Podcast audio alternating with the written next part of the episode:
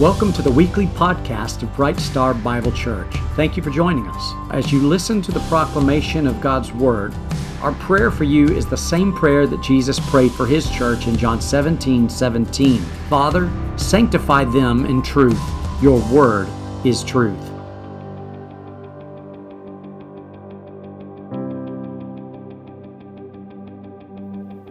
1 Corinthians 14, beginning in verse 20.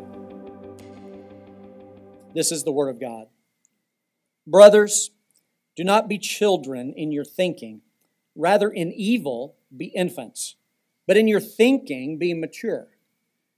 In the law it is written, By men of strange tongues and by the lips of strangers I will speak to this people, and even so they will not listen to me, says the Lord. So then tongues are for a sign not to those who believe, but to unbelievers. But prophecy is for a sign not to unbelievers, but to those who believe. Therefore, if the whole church assembles together and all speak in tongues, and uninformed men or unbelievers enter, will they not say that you are out of your mind? But if all prophesy, and an unbeliever or an uninformed man enters, he is convicted by all, he is called to account by all. The secrets of his heart are disclosed and so he will fall on his face and worship God, declaring that surely God is among you. What is the outcome then, brothers? When you assemble, each one has a psalm, has a teaching, has a revelation, has a tongue, has a translation. Let all things be done for edification. If anyone speaks in a tongue, it should be by two or at the most three, and each in turn, and one must translate. But if there is no translator, he must keep silent in the church and let him speak to himself and to God. This is the word of God. Let's pray. Father, would you open our eyes and our ears to hear the, the truth of your word today, Lord, and give us the courage once again to align our lives uh, in accordance with the truth of your word. In Jesus' name I pray. Amen. You may be seated. Almost got you guys trained. So, so in this study so far, we've gone back to the Tower of Babel. We've gone back to the Abrahamic covenant. And after that, we looked at the Mosaic covenant. And all of that to show the historical context of what happened on the day of Pentecost. Babel was, in fact, God's judgment to confuse and divide the nations. And in fact, estrange the nations from God. You need to understand the simple truth that when two people cannot understand one another, when there's confusion, that's an, a lasting um, effect or, or remnant of God's judgment at one time in the past. So the nations, as I said, were estranged to Yahweh, and then he set aside the nation of Israel specifically through Abraham. He made an everlasting covenant with Abraham's descendants. They were his people, a nation for his own possession. And here's the promise that one day the way for the nations to reconcile would, with God would come through the nation of Israel, as they were given the oracles of God, the law, and the prophets. And equally as important, obviously, Jesus was of Jewish descent. He came into the world through Israel. So God had been very gracious to them over and over again. Furthermore, once the Holy Spirit was poured out, this gift manifested in a way that unified and it brought understanding, uh, which is the opposite of what happened at Babel and the judgment of the nations. Is everybody following? All right. So the day of Pentecost was God's act of ending his judgment on the nations in the confusion. The gospel went from Jerusalem to Judea and Samaria and eventually the remotest parts of the world.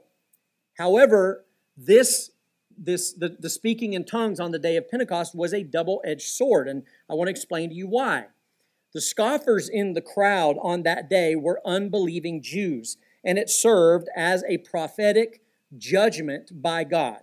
The fact that these scoffers, these mockers, heard uh, these men speak in another tongue, another language, this was an act of judgment against the unbelieving. I want to explain to you why. Around 930 BC, Israel was fractured and divided into two separate kingdoms. There was the kingdom of the north, which was Israel, and the southern kingdom was Judah. And in 722 BC, because of their unbelief and unfaithfulness to God, the northern kingdom of Israel were taken captive by the Assyrians.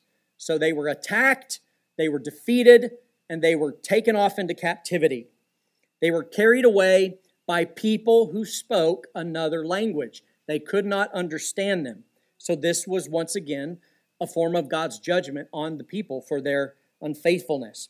And here in our text, Paul is making this point to the Corinthian believers by pointing to this in this time of Israel's past, when God uh, used confusing languages as judgment on his people.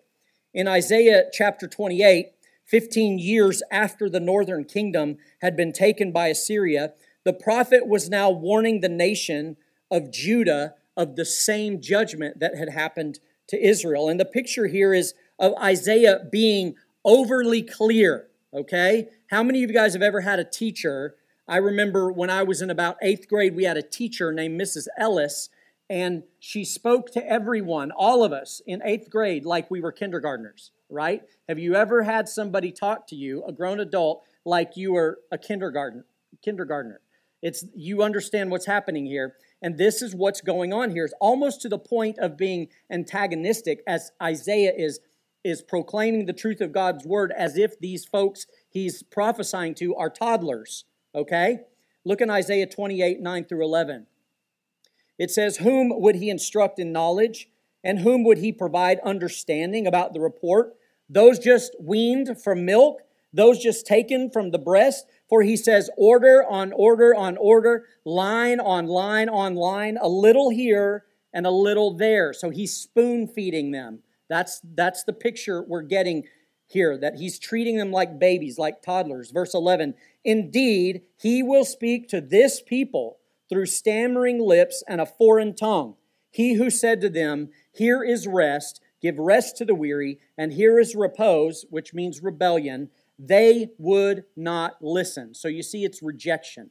Okay? So um, here's what he's saying I've been crystal clear. You've rebelled against me. You will not listen. So the same thing that happened to the northern kingdom will happen to Judah. They, they will be carried off into captivity by the Babylonians, again, a people with a language that they do not understand. So, for fo- uh, further reference, 800 years before Isaiah, God warns Israel in Deuteronomy 28 49, and here's what he says Yahweh will bring a nation against you from afar, from the end of the earth, as the eagle swoops down, a nation whose tongue you shall not understand. And then around a hundred years after Isaiah, in Jeremiah 5, verse 15, we see the same exact type of judgment. He says, Behold, I'm bringing a nation against you from afar, O house of Israel, declares Yahweh. It's an enduring nation, it's an ancient nation, a nation whose tongue you do not know, nor can you understand what they say. You see, Pentecost served a dual purpose that day. Those who believed understood the languages. Those who did not believe mocked them and they rejected the gospel. And again, Pentecost was a partial fulfillment of prophecy, a blessing for the new church, the new um, the new blessing that God would now work in this new way. But in another way, it was prophetic of the judgment of unbelieving Israel that would happen just uh, several years later in 70 AD. When Paul was writing this letter about 15 years before Rome came in and crushed Jerusalem he killed, uh, they killed one million Jews and scattered them across the globe. So now we have the context and we can understand why Paul writes what he writes and, and how he's writing it uh, to the Corinthian believers. Verse 20, if you'll look with me there in verse 20. Brothers, do not be children in your thinking, rather in evil be infants, but in your thinking be mature. So he's referencing this this idea of line by line by line, he's referencing the idea of being immature. If you're going to be immature or ignorant in anything, he says, let it be evil. Let it be your old pagan ways. Let those things go. If you're going to act like babies, act like babies about worldly things, okay? Be ignorant about worldly things and the things will drag you down, the sinful nature. Be mature believers instead. Take time to understand how God has dealt with his people in the past and let that inform your behavior now in the house of God. Verse 21. In the law it is written, By men of strange tongues and by the lips of strangers I will speak to this people, and even so they will not listen to me. The lack of understanding of languages, again, is a sign of judgment for the unbelieving, for those who have rejected God. Look at verse 22. So then, tongues are for a sign, not to those who believe, but to unbelievers. But prophecy is for a sign, not to unbelievers, but to those who believe. The ones who didn't understand, who had rejected God, they were in judgment. The ones who were right with God and had ears to hear, they actually heard the languages being spoken in their own tongue. So he's saying to them, prophecy edifies the whole body because it can be understand it can be understood, it unifies, but when you abuse it, it has the opposite effect. Verse 23. Therefore, if the whole church assembles together and all speak in tongues, and uninformed men or unbelievers enter, will they not say that you are out of your mind? If the Holy Spirit were indeed doing this, and this is really the bottom line here, if the things going on here are an act of the Holy Spirit, then everyone would understand so that everyone could be edified. But for the foreigner who's ignorant of how God used the gift in the past, he has no context. And if he has no context, and in addition, he hears mumbo jumbo or, you know, like uh, jibber jabber, the, the whole thing where Jesus said bata, bata, bata, or when it says barbarian, it's talking about that bar, bar, bar. All they're hearing are sounds coming from your mouth. It's devoid of all meaning and purpose. So now we get to verse 20, 24. And I love this verse. This passage is incredible. But if all prophesy, and an unbeliever or an uninformed man enters, he is convicted by all. He is called to account by all. The secrets of his heart are disclosed, and so he will fall on his face and worship God, declaring that surely God is among you. Is this not what we want, church? Is this not what we want for someone to come in our midst and, and know that what's being proclaimed is the truth of God? The gospel is to be preached. We want whatever happens in the church to be genuine, to be real, to be authentic, to be the truth. If an unbeliever comes, he won't think we're crazy. Rather, he understands every word, and the truth sheds light on his wicked heart. He's convicted by all, it says. Being a part of the local congregation where the truth is spoken and understood her, holds the wayward heart to account, holds their feet to the fire. And when he sees his own spiritual poverty, when the truth is proclaimed when he sees the ugliness of his own wickedness in the power and conviction of the Holy Spirit, that man will cry out to God. What shall I do to save my soul?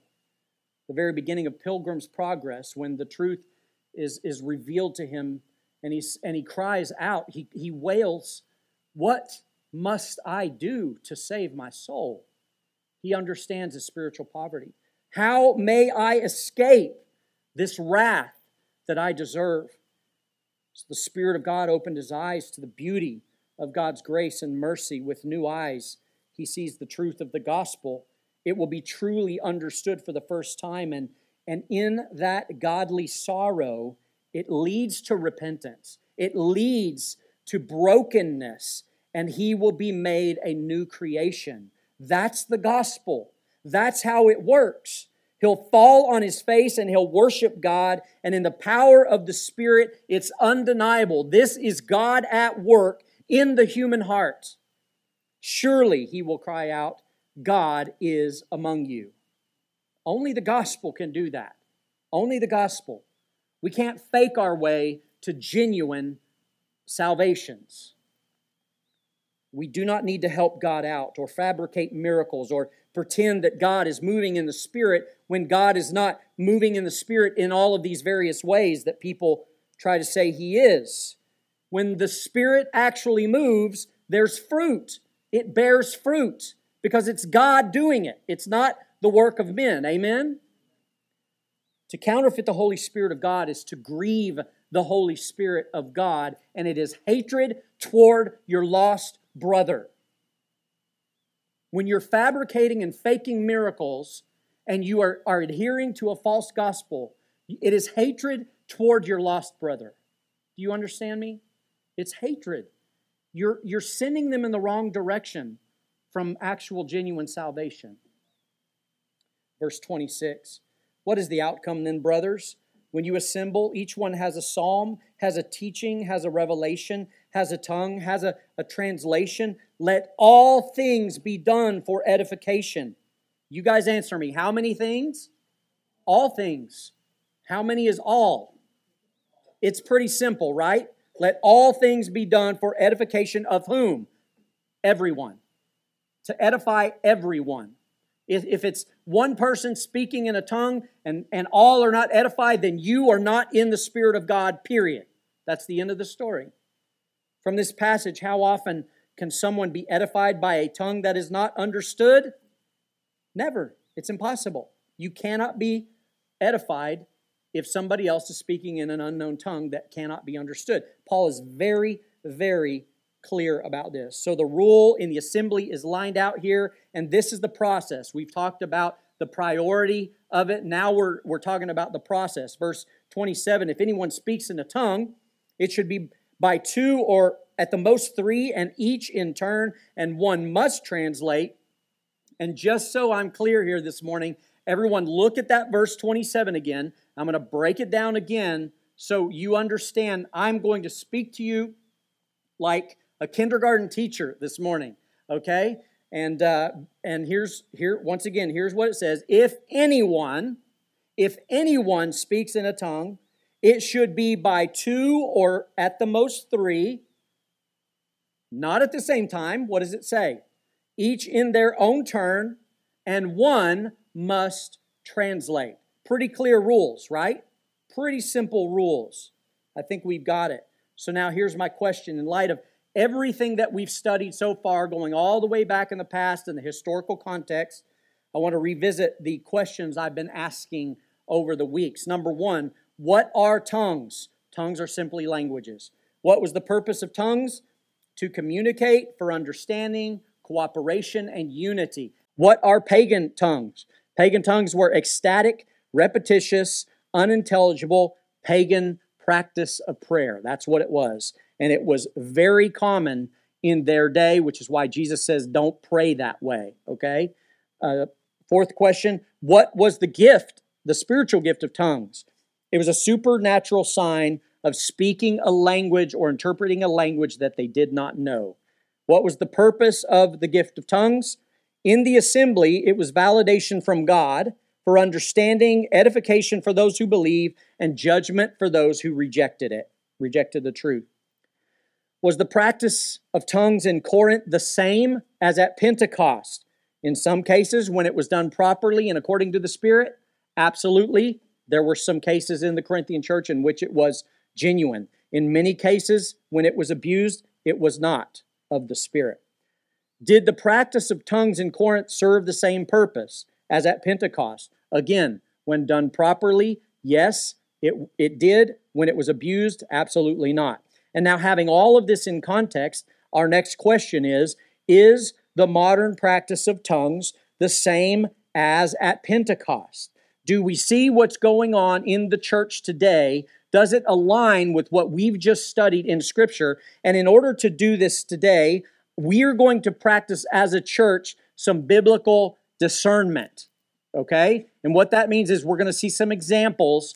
All right, I'm going to go all Justin Peters on you guys today but ain't nobody like Justin Peters except Justin Peters, okay? So I'm not trying to be him. I'm going to use his uh, the way he teaches to make some points, and we're going to practice some biblical discernment, and we're going to compare what's going on in the clips to what Scripture actually says. So here we go.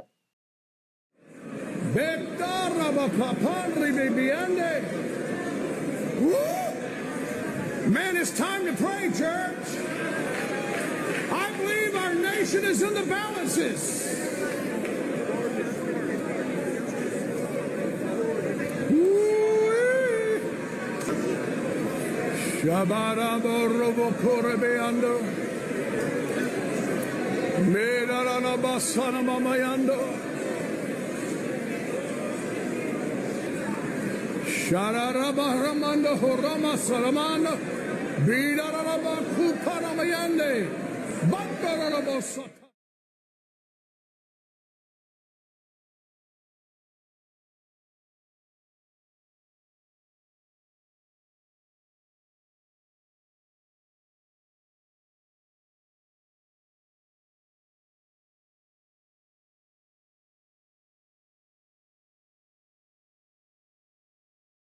I pray, I pray, I pray, I pray, healing, healing, healing. I pray, I pray, I pray, deliverance, deliverance, deliverance, deliverance, deliverance. Yes, Lord, yes, Lord, yes, Lord, yes, Lord, yes, Lord, yes, Lord, yes, Lord, yes, Lord, yes, Lord, yes, Lord. Karamosharadanda rabasha karabamanda diasa. Uratataratatalamahosakaya. Yes, Lord, have your way, have your way, have your way, have your way. Uh,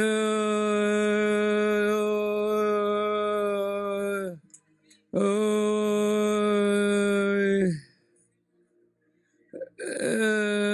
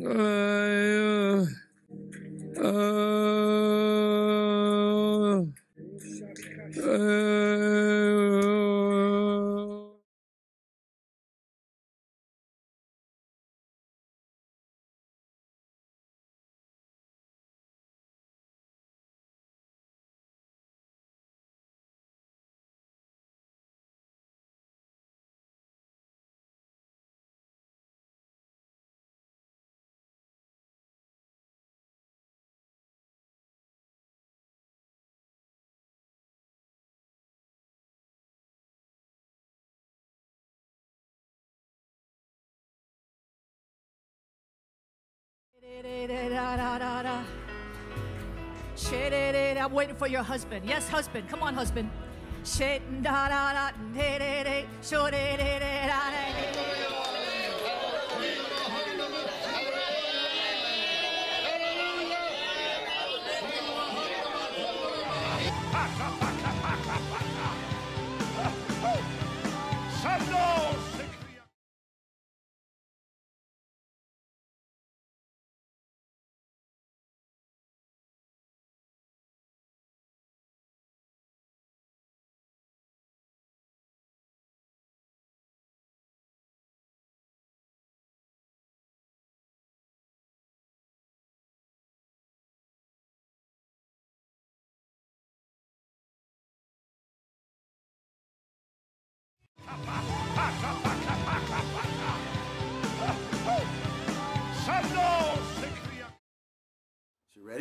Anybody could do this, even if you pray in tongue.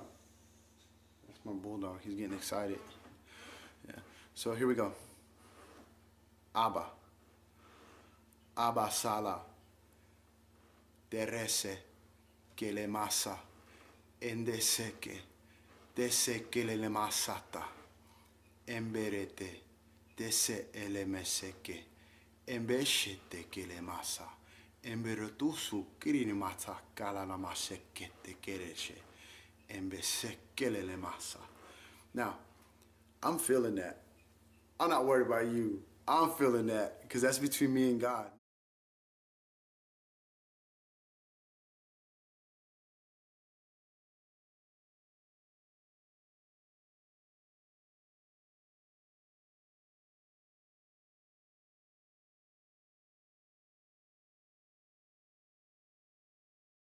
If you've never prayed in tongues, if you follow my instructions, the anointing is here to do the rest. I can't do it for you, but I can tell you how to pray in supernatural languages. So you start speaking like little baby words and say them as fast as you humanly can when I begin to pray. And when, the supernatural will become natural as you take a step, Peter, of. Raise your hands to Holy God and begin to pray in a language you've never been instructed. If you don't move your tongue and speak, no one else will do it.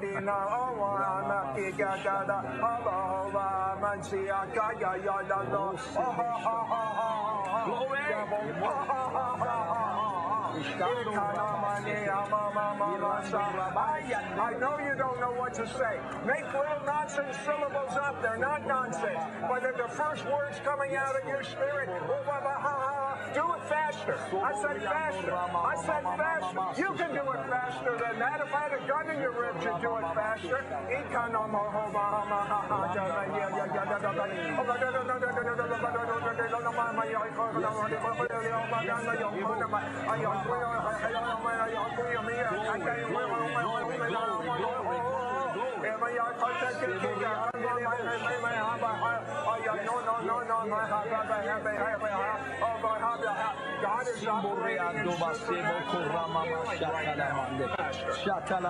Deaf ears are being opened right now in Jesus' name. Backs are being healed. Wrists, carpal tu- tunnel, you're healed. In the name Fingers, of in Jesus. Jesus' name, right now. In the name of. Jesus. I. Hallelujah. This is normal.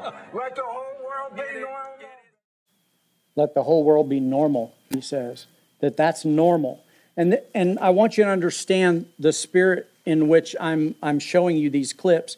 I'm not doing this in any way to make fun or be mean spirited i want you to know that.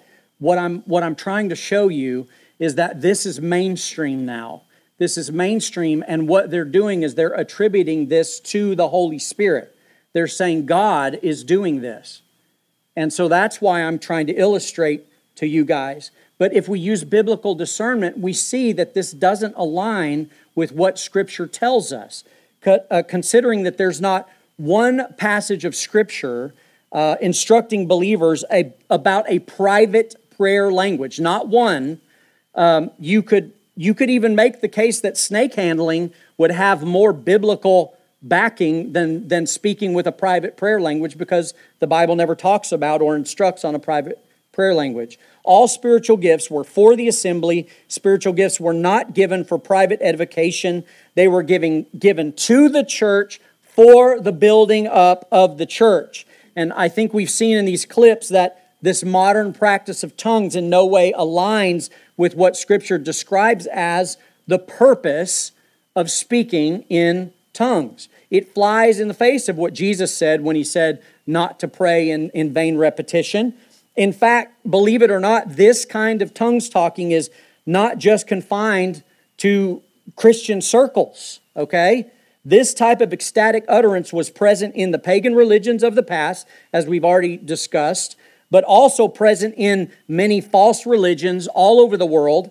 It's been discovered to be practiced in China, Japan, Korea, Malaysia, Indonesia, Siberia, Arabia, Burma, the Arctic regions, and many other places around the world in various different false religions. One quote I found says glossolalia is practiced among the shamans or shamans in Ethiopia, in the Zar cult, and is manifested through various spirit, spirits in Haitian voodoo. Same kind of thing. It's also found to be practiced in African tribal religions.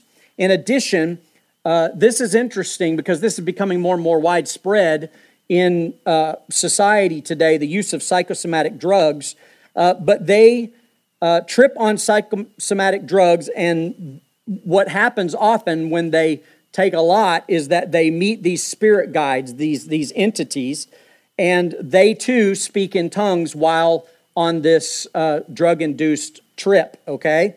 And so here's what one expert said about that. You take psilocybin, you can fall spontaneously into states of glossolalia. Sometimes on DMT, it's almost impossible to control. It just spontaneously comes out. It's language-like activity in the absence of meaning. So we have plenty of history of cults, drug addicts, false religions practicing uh, tongues. And so here's a question, a legitimate question. Would, would God utilize something that is being used far reaching in all the other false religions and something that could be so easily faked? Is this something that God would employ within the body of Christ, or would the way it actually happens in the body of Christ be uh, certain? Would we know for sure that this was in fact God? And of course, we know using Scripture that yes, the, the way that we prove this is that there's an interpreter who can let everyone know. Historically, we have no record. Now, this is important. Historically, we have no record of this kind of ecstatic tongues within the history of the body of Christ after Paul's letter to the Corinthians. So you don't see it mentioned anywhere else in the Bible after that, okay? Even though people like to use the the scriptures that say pray in the spirit and they say that's tongues, it's it's no more tongues than saying walking in the spirit or singing in the spirit or you know any of those things are are, are tongues either. It just means walking according to the spirit, singing according to the spirit, praying according to the spirit, in line with God's spirit. Historically, we have, as I said, no record. This was not a part of everyday Christianity across the ages. So if it isn't orthodox Christian belief, meaning it wasn't held by the historic church as acceptable, it begs the question when did the modern practice of tongues originate in the church? When did it originate in our modern day church? Why do we see these ecstatic tongues being used by such a large number of people today? And frankly, this came as a shock to me and uh, when I first learned about it, and maybe it will you too. But the modern day practice began fairly recently in history, and then it just exploded and caught fire. And the first wave, they call it, of glossolalia started only 121 years ago in 1901. That's this is the first time. The concept was introduced by a man named Charles Parham of Bethel College in Kansas, Topeka, Kansas, and he's considered the father of Pentecostalism. He's affectionately referred to as one of God's generals, okay? And the thing is, Parham was also involved in several scandals. Uh, on one occasion, he was arrested for theft. And then I got this clip out of a newspaper on another occasion in 1907 in San Antonio. In the heat of July, a Pentecostal revival, Charles Parham was arrested.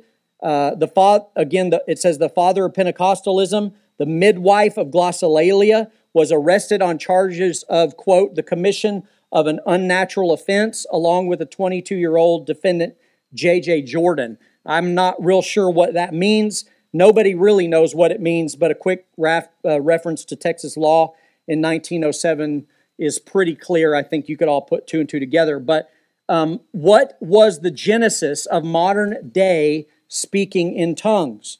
And I want to read you uh, a bit from an article entitled Tongues of Fire in Kansas. So I, I understand this is a bit like a classroom setting today, but I'm trying to give you a base of knowledge so that you understand where all of this came from and why it's part of the church today. On January 1st, 1901, Charles Parham and his 40 students held a 10:30 p.m. prayer service at Stones Folly. About 75 people attended from outside Bethel College, bringing the total of 115 people to the watch night service. Around 11 p.m., Agnes Ozman asked Parham to lay hands upon her so that she might receive the Holy Ghost. He refused at first, having not yet himself received the Holy Ghost, but eventually laid his hands on her and began reciting from Hebrews 13:20. Suddenly, a halo appeared to surround her face and head, and Ozman began speaking in tongues. Parham and the other students later reported that Ozman spoke in Chinese. In recalling that night, Ozman herself asserted that the Holy Spirit fell upon me and I began to speak in tongues, glorifying God. I talked several languages, and it was clearly manifest when the new dialect was spoken. The sudden burst of alleged xenoglossia, and that's the word for actual languages, okay, was only the beginning of an extraordinary paroxysm of faith and the supernatural at Stone's Folly. Parham reported that following the initial incident, Ozman could only speak in Chinese for three days. When she tried to write, all that came out were Chinese characters, Chinese writing, and this was disputed by a local newspaper, which contended that Ozman's writings were not symbols at all, but rather crude, indecipherable scrawl. I've seen actually the writing. They have it. They've had it looked at by professionals. It's nothing. There's no. It's not Chinese at all. Nonetheless, over the course of the next few days, at least a dozen other students at Bethel Bible College began speaking in tongues as if to overpower any doubters. Parham claimed that his students were speaking in many languages, including Japanese, Hungarian, Syrian, and Hindi. At one point, Parham recounted the paranormal story of returning to Stone's Folly and finding a room on the second floor filled with white lights in which 12 ministers were simultaneously speaking in tongues as cloven tongues of fire were over their heads, and it blurred lines between fact and fabrication. Notwithstanding, Ozman's New Year's Day outburst seemed just the beginning, merely the struck match for a much greater fire baptism of the Holy Ghost that swept through Parham's congregation. But historically, we know that this event did little to save this fledgling college there in Topeka, Kansas. It closed down later that year after going bankrupt. And the whole glossolalia event died, as well as um, for a period of a few years after that event that took place. However, continuing, five years later in 1906, a scarred, one eyed black preacher named William J. Seymour, also known as one of God's generals, would hold his first services at 214 Bonnie Brae Street in Los Angeles. On April 9th of that year, after weeks of praying to receive the baptism of the Holy Spirit, uh, parishioner Edward S. Lee spoke in tongues, and Seymour was ecstatic.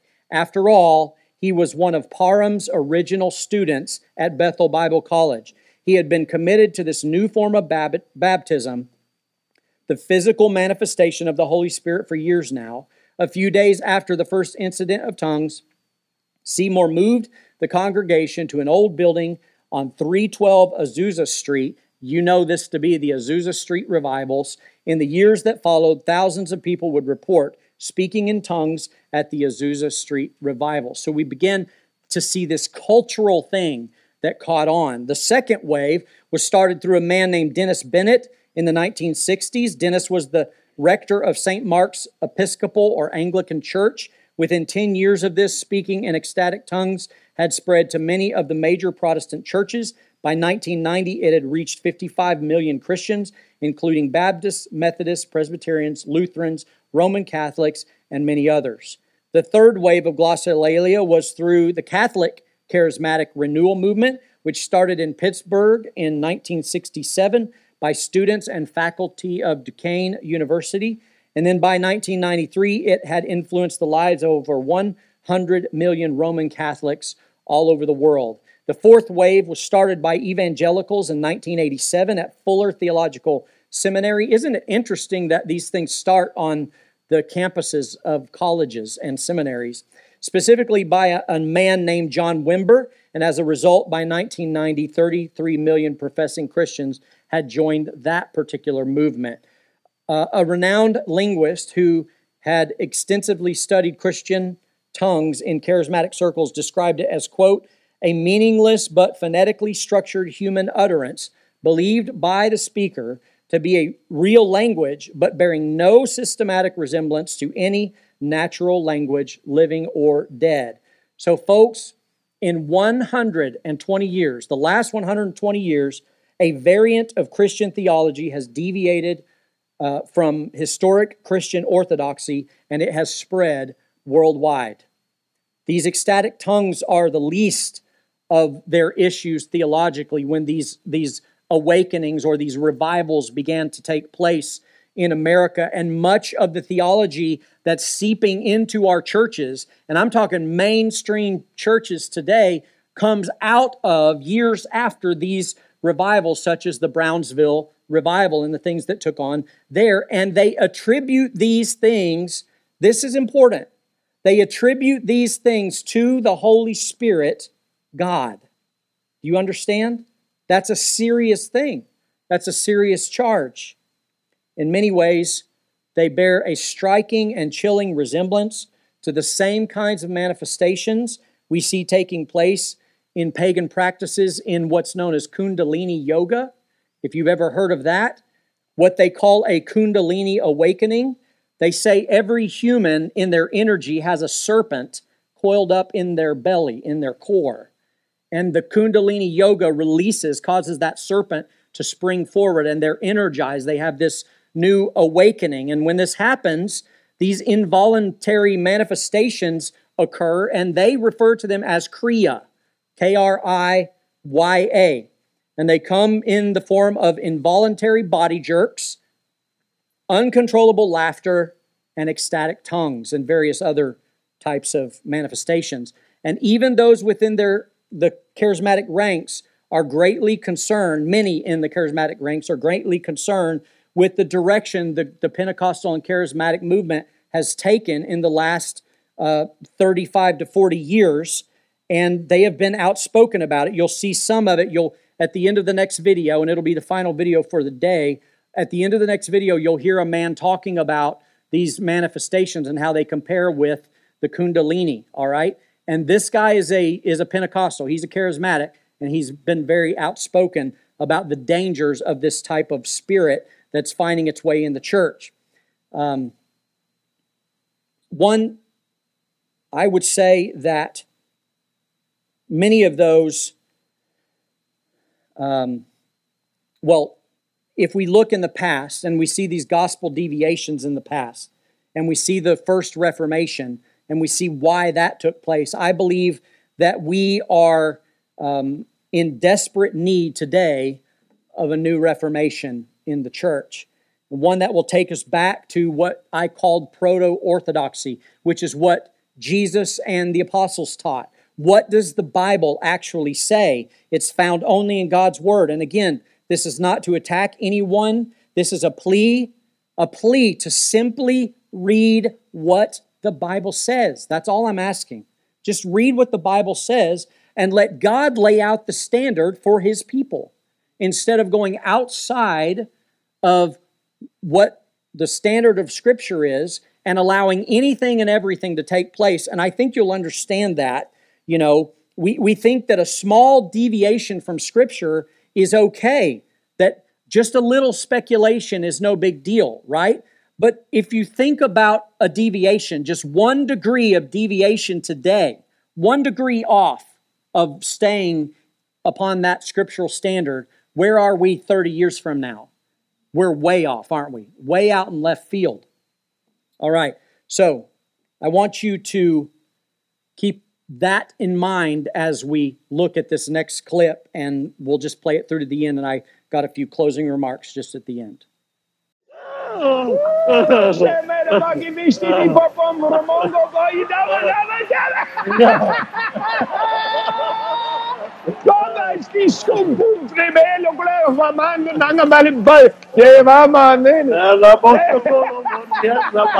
The Lord touched me, I know that. And uh, I expected Him to, and He did. Yeah, I wasn't disappointed. As far as this, I don't know why I do that.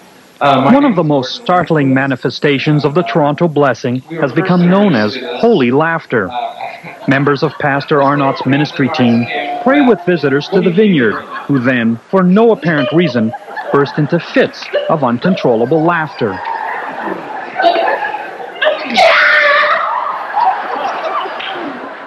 The same thing!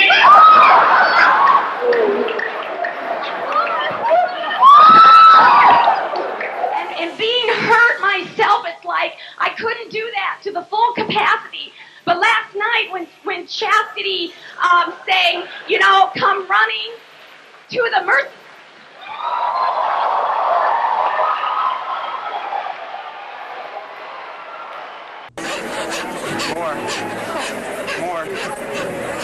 Thank you, Lord.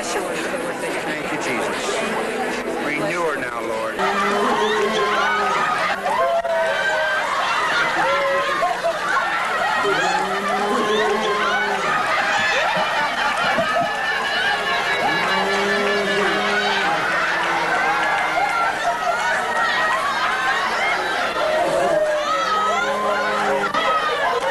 And Lord, if it blows our little minds, let them be blown. Father, we want all of what you have, all of what you have. We thank you. Hallelujah. Hallelujah.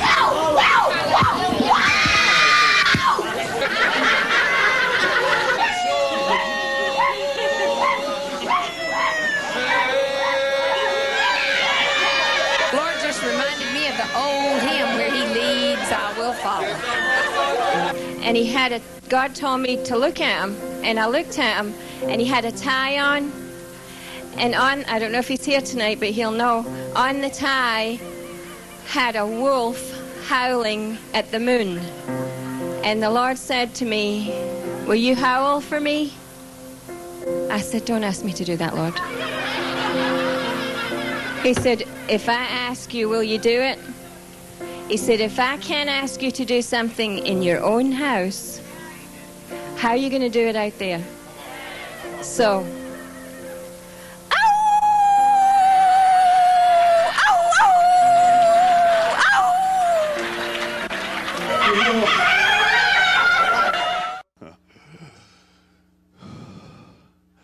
I think I'm going to wreck because you know they, they say when you, you put two two users together. And see when Winnie gets up here, and then you expect me to get up and say coherent words later, afterwards. oh Jesus! Oh dear Jesus!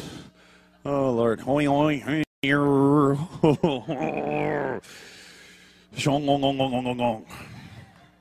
Yes, Lord.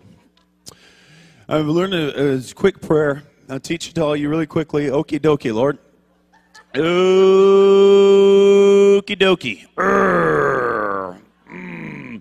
Lord, I love your heavy, drunken glory. Uh, Lord, I love it. Lord, thank you, Father, for more of the heavy, weighty, drunken glory in this house today. Oh, shoot. Oh, the Lord is so good. Um, just when the awakening broke out, we were made to come here. You were made to come here. Well, not on the Wednesday. We all came because it was our Sabbath, and we were all excited. So we came to see what was going on, and I've never seen anything like this before or even heard about it, and I didn't know that the Lord could work like this.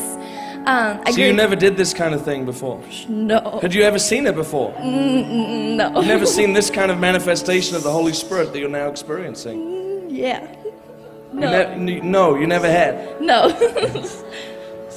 oh, yeah. And then Because you haven't stopped shaking since you've been on the platform. Uh, Before the platform, she was sitting over there shaking for the last two hours.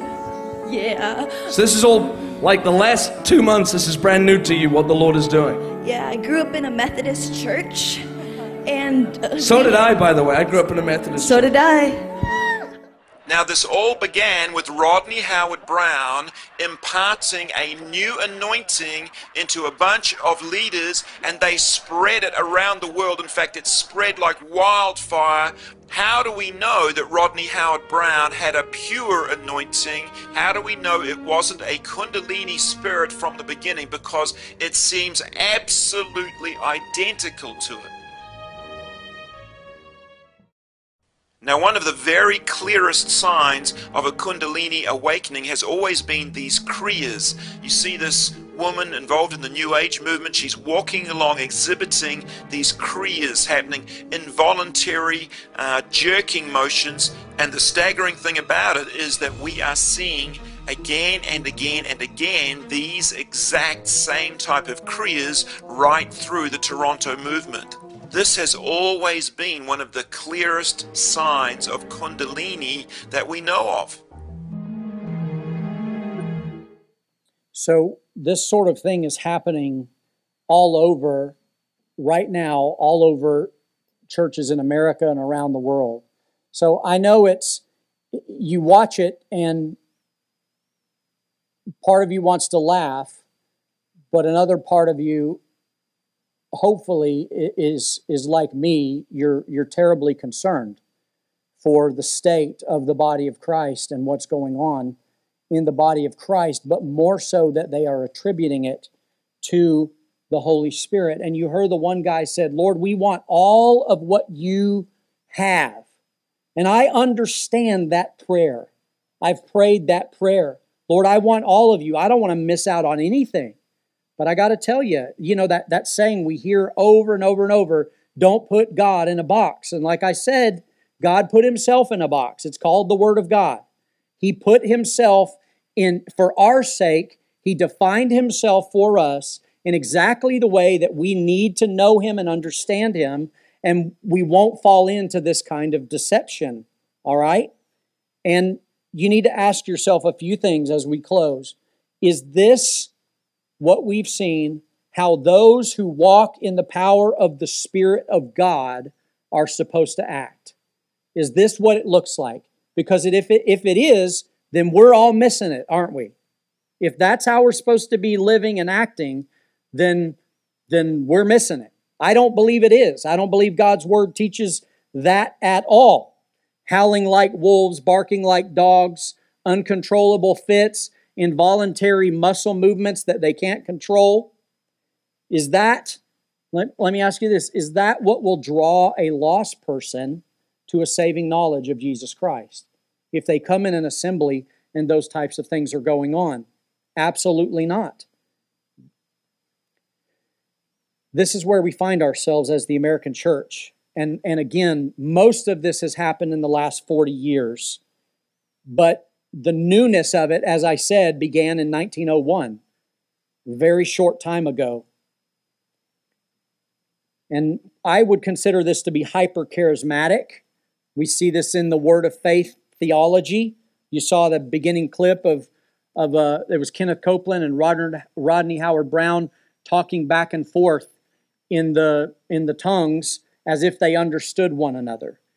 Um, if best case scenario they're faking and they're fooling people, worst case scenario there's something demonic. I think either way there's something demonic going on, but we're hoping that it's I'm hoping that in fact it's not some form of actual possession or oppression in some way. But folks, as the body of Christ, we have to be faithful to God's word. This is why we have to be faithful to the scriptures. It is the standard for Christ's true church. Remember what Jesus said. Jesus said, The words that I speak to you, they are spirit and they are life. We don't need to go outside of God's word. When Jesus prayed right before he was crucified, he prayed this prayer for you and I. He says, Father, sanctify them in truth. Your word is truth.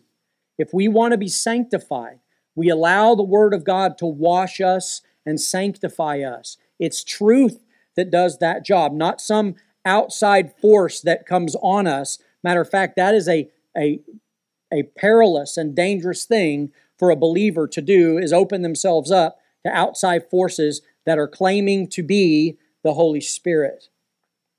Unapologetically, though, I will tell you guys that I, I will be faithful to God's word and his divine revelation as the leader or the pastor of a church unapologetically. That is my standard, and that is where I will stand.